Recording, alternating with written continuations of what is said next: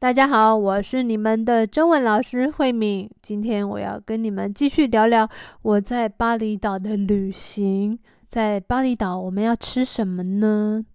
巴厘岛的路上呢，有很多小吃，好吃又便宜。台湾的路上有很多小吃，所以我已经习惯，看起来有点不干净，可是我敢吃。在吃路边摊的时候，我也看到很多欧美人也坐下来一起吃，所以。我觉得很有意思。我每次到一个地方吃东西的时候，我都会问旁边的人说：“哦，What do you order? What do you recommend?” 然后跟旁边的人聊天。我觉得这个非常好玩，因为他们可能跟我一样都是来观光的人，我们可以互相交流一下。啊，你吃了什么？然后我也可以吃吃看，这样子。那他们路上的小吃呢，其实跟台湾有一点像，就是有很多面啊、饭啊这样的选择。那可是他们有一个比较特别的，就是烤肉。你到处都可以看到路上很多人在烤这个沙爹，沙爹大部分是鸡肉或者是猪肉。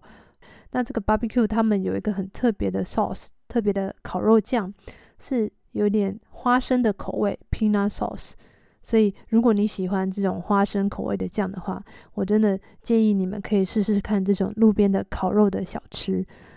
烤肉的小贩呢，他们的烟非常大，所以你很容易就会注意到哦，这里有 barbecue 烤肉摊，你就可以去那里买烤肉来吃。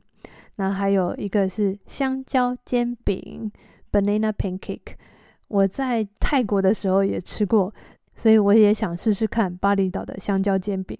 我觉得味道不太一样，还是泰国的比较 好吃。但是我觉得巴厘岛的也不错。但是他们的这个香蕉煎饼呢，会加一种呃绿色的东西，是斑斓叶。他们很多的甜点里面都会加这个绿色的斑斓叶的汁，所以看起来会绿绿的，就是一种香香的味道。虽然巴厘岛的便利商店没有台湾这么多，可是他们路上卖东西的小吃啊、小贩啊，真的比台湾多很多。如果你肚子饿的话，其实在路上很多地方都可以找到卖吃的东西。我跟我的先生都很喜欢吃吃看这个巴厘岛路上的小吃，而且我觉得吃小吃的时候可以认识很多新的 印尼文。因为我们要看菜单，所以要一直用 Google Translate。那查很多次的时候，我们有些字也记起来。他们常常吃的东西就是那个 Ayam Bakso，就是鸡肉丸，还有炒饭。炒饭就是 Nasi Goreng。所以几乎你到每一个小吃摊上面都有这个炒饭啊，跟鸡肉丸子。啊，他们还有一种就是用香蕉叶包起来的饭，就跟我们的便当差不多。可是他们这个香蕉叶包起来的饭很方便，你就可以呃拿了就走，而且我觉得对环境很好，很环保的包装。是香蕉叶，你吃完以后丢掉，它不会污染这个环境，它就是一个最天然的包装。我觉得这个很棒。Hello everyone, thank you for listening to my podcast. I know you have built a lot of Chinese vocabulary. But do you want to improve your speaking skill? Do you want to have a deeper conversation with your classmates? We have a group class for lower intermediate students on Saturday afternoon Taiwan time. I'm looking forward to seeing you speaking Chinese with me in class. What are you waiting for? Email me now. 巴厘岛的住宿真的太便宜了。我们在 Booking.com 呃找到了呃我们住宿的地方。那我们住宿的地方也很方便，去热闹的地方走路大概五分钟就到了。我们去 Yoga Bar 那边很有名的一个瑜伽教室，也是走路大概五分钟就到了。而且附近有很多便利商店啊、餐厅，什么都有。最重要的是，我们住的那个地方是比较安静的地方。所以睡觉的时候不会太吵，可是要去热闹的地方又不会太远。我觉得这就是最棒的，闹中取静，是热闹的地方，但是呢也不会太吵。我觉得在巴厘岛住宿很棒的地方就是，很多旅馆里面就有游泳池，而且是露天的游泳池。呃下去游泳，或是泡泡水也可以，躺在躺椅上面晒太阳，很悠闲的看书，或是看天上的星星，哇，真的很浪漫呢。巴厘岛的物价比台湾便宜很多，所以我们住的饭店有很大的阳台，房间的空间也很大。像这样这么大的房间，在台湾可能是四千块、五千块吧，可是，在巴厘岛可能两千块、三千块就有了。所以巴厘岛的物价，我觉得应该只有台湾的一半吧。吃的东西也很便宜。所以，对这些欧美来的观光客来说，应该是更便宜了。乌布是比较乡村的地方，所以东西也会比较便宜。可是，如果你去呃海边，像库塔啊这些更高级的饭店的话，那价钱应该就是更贵了。我们选的是比较便宜的饭店，可是对我来说已经是很高级的了。很多人要选择旅游的景点的时候，第一个考虑到的还是价钱嘛。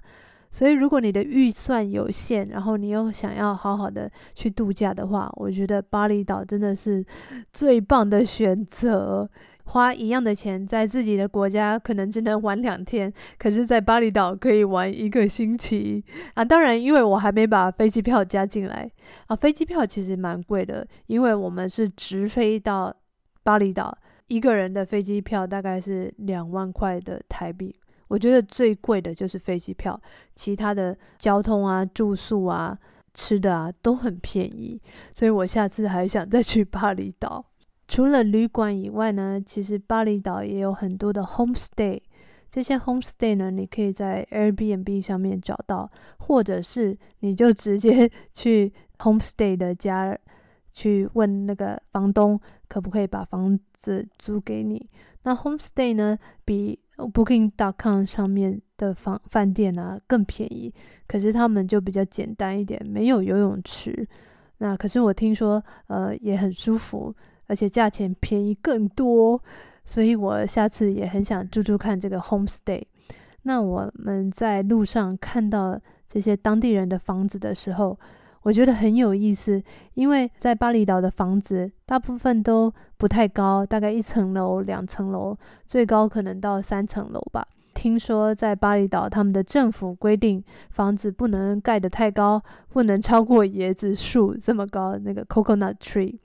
在一个房子不太高的地方，你很容易就可以看到一大片的天空，你的视野就会很辽阔。呃，你的视野很辽阔的时候，心情也会变得特别好，非常适合度假的地方。虽然台湾也是一个小岛，但是台湾已经是已开发的国家，所以很多地方已经盖满了高楼大厦，尤其像是台北啊、高雄啊这种大都市的地方，房子盖得太多了，所以我们很难看到一大片的天空。那我觉得这个是巴厘岛很棒的地方。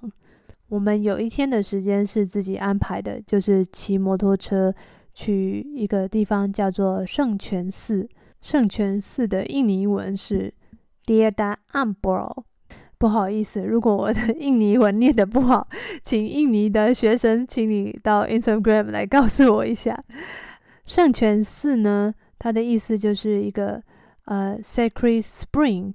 这是一个圣泉的地方，所以呢，你到这个寺庙呢，很多人都是去那边拜拜的。它是在乌布很有名的一个寺庙。去这个寺庙之前呢，要做一件很重要的事情，就是。男生和女生都必须要穿上呃寺庙规定的一个 sarong，这个是免费的，他们会借给你穿。那如果你自己已经买了，你也可以穿你自己的。我们看到很多当地人，他们要去寺庙拜拜的时候，就会换上这样的 sarong，我觉得很好看，男生女生都有。而且他们女生呢，头上就会顶着一个篮子，篮子里面装着他们要祭祀的、要拜拜的这些贡品、水果啊、食物啊。我觉得很有意思，因为我觉得要把一个篮子放在头的上面，然后不会掉下来，这个对我来说太困难了。可是对他们来说是习以为常、很平常的事情。哇，我觉得应该要练习很久吧。然后呢，呃，到寺庙里面就会看到两个很大的池子，那这池子上面呢，有呃一那个出水口，呃大概有十三个出水口。那这个出水口呢，就会一直喷出泉水来，我们就要排队，呃，穿着这个撒隆到这个水里面进行沐浴的仪式。沐浴就是洗澡的意思，可是在这个圣泉池里面，不是真的洗澡，是把我们做过的不好的事情、不好的罪都洗掉。而且很多人在要沐浴自己之前呢，就会先双手合十，把两只手。合在一起，然后祈祷一下啊、希望自己可以平安，或是祝福家人平安这样子，然后再开始清洗自己。我觉得这个仪式非常的特别，那很多观光客跟我一样也觉得很特别，所以大家都想体验一下当地人是怎么样进行这个仪式的。所以啊、很多观光客也排队跟当地人一起到这个圣泉池里面去。进行这个沐浴的仪式，我觉得很好玩，也是体验一下当地人对他们信仰非常虔诚的这种态度。每一个国家都有不同的宗教，还有不同的宗教仪式。那人类呢，就是透过这样的宗教仪式，可以跟上面的人，可以跟天上的神沟通。那这些沟通的方式有很多种。巴厘岛是一个热带的国家，所以。天气很热的时候，大家都会想要跳到水里面。我觉得巴厘岛的这种沐浴的仪式，就可以反映他们这个地方很特别的气候。如果在天气比较冷的国家，沐浴的这种仪式可能会冷到受不了。可是，在巴厘岛，我觉得看到当地人他们在沐浴的时候，我觉得很好玩。大人真的很虔诚的在进行这个沐浴的仪式，可是很多小孩子他们在水里面的时候，他们只想玩，所以他们在水里面的时候会啊玩来玩去的。可是我觉得无所谓，因为我觉得小孩子就是小孩子，他们碰到水的时候都会很兴奋的。我觉得可以这么近距离的去体验当地人的生活，跟他们泡在同一个池子里面，很好玩。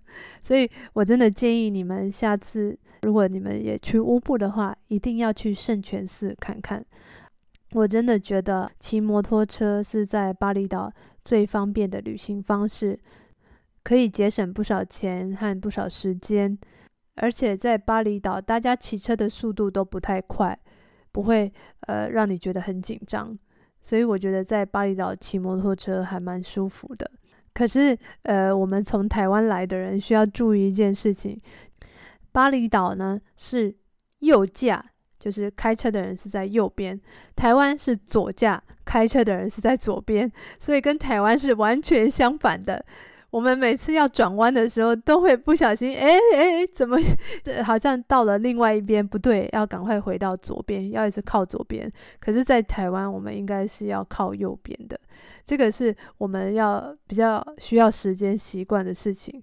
可是，我觉得，呃，大概骑一两天就可以习惯了，这不是很大的问题。可是，刚开始骑的时候，一定要注意一下。我在巴厘岛旅行的时候，常常会想一件事情，因为巴厘岛跟台湾也很像，都是一个岛。那为什么台湾的旅游业没有像巴厘岛这样子这么的发达，这么多观光客来台湾呢？那我觉得有很多原因啊。第一个原因就是物价，因为台湾的物价越来越高，呃，住宿饭店啊、旅馆啊，这些都是巴厘岛两倍以上。而且空间又比较小，我们在价钱上面就很没有竞争力。而且呃，台湾的人力也很贵，可是，在巴厘岛的人力是相对便宜很多的。可是，在台湾常常找不到人，因为台湾 有少子化的问题，年轻人不够多，而且很多年轻人也不想做薪水太低的工作。所以花一样的钱，很多台湾人会宁愿出国旅行，而不愿意留在台湾旅行，因为在台湾的旅行成本太高了。我觉得最主要的原因还是因为台湾的土地成本也很高，因为你们知道台湾是一个很小的地方，可是人口非常多，所以我们的土地非常的贵。台湾的土地寸土寸金啊，寸土寸金就是土地非常贵的意思。很小一块土地就像金子一样这么贵。土地这么贵的情况之下呢，相对的消费者呢要付的住宿费也会更高。所以我觉得台湾很难像巴厘岛一样，可以用这么便宜的价钱享受这么多的服务。因为巴厘岛它的人力也相对便宜很多，你在台湾请一个人，在巴厘岛可以请三个人、四个人，哇，那真的差太多了。还有另外一点，我觉得巴厘岛的交通是比台湾方便的。虽然巴厘岛没有捷运、没有高铁，但是他们几乎你要到什么地方都很近，那顶多塞车可能会塞一下，但是你一定会到。可以给观光客玩的地方真的很多，喜欢海边的人，喜欢山上的人，喜欢做瑜伽的人，喜欢做饭的人，你可以找到各种各样适合自己的活动。可是我觉得在台湾，其实可以去爬山啊，去玩水的地方也很多。可是台湾的交通费还有住宿费都太贵了，所以我觉得很多人可能会觉得，嗯。嗯，我在别的地方也可以看到这么漂亮的海啊，这么漂亮的山，可是我不需要花那么多钱啊，那可能就不想来了。我希望台湾将来的观光业也会越来越好，吸引更多外国人来台湾观光。那今天的节目就到这边了。我也很好奇，你去过巴厘岛吗？你觉得巴厘岛什么地方让你印象最深刻呢？我非常期待你们的留言，记得一定要留言告诉我，这样子下次我去巴厘岛的时候就有更多的景点去玩了。今天的节目就到这边了，谢谢你们的收听，我们下次再见，拜拜。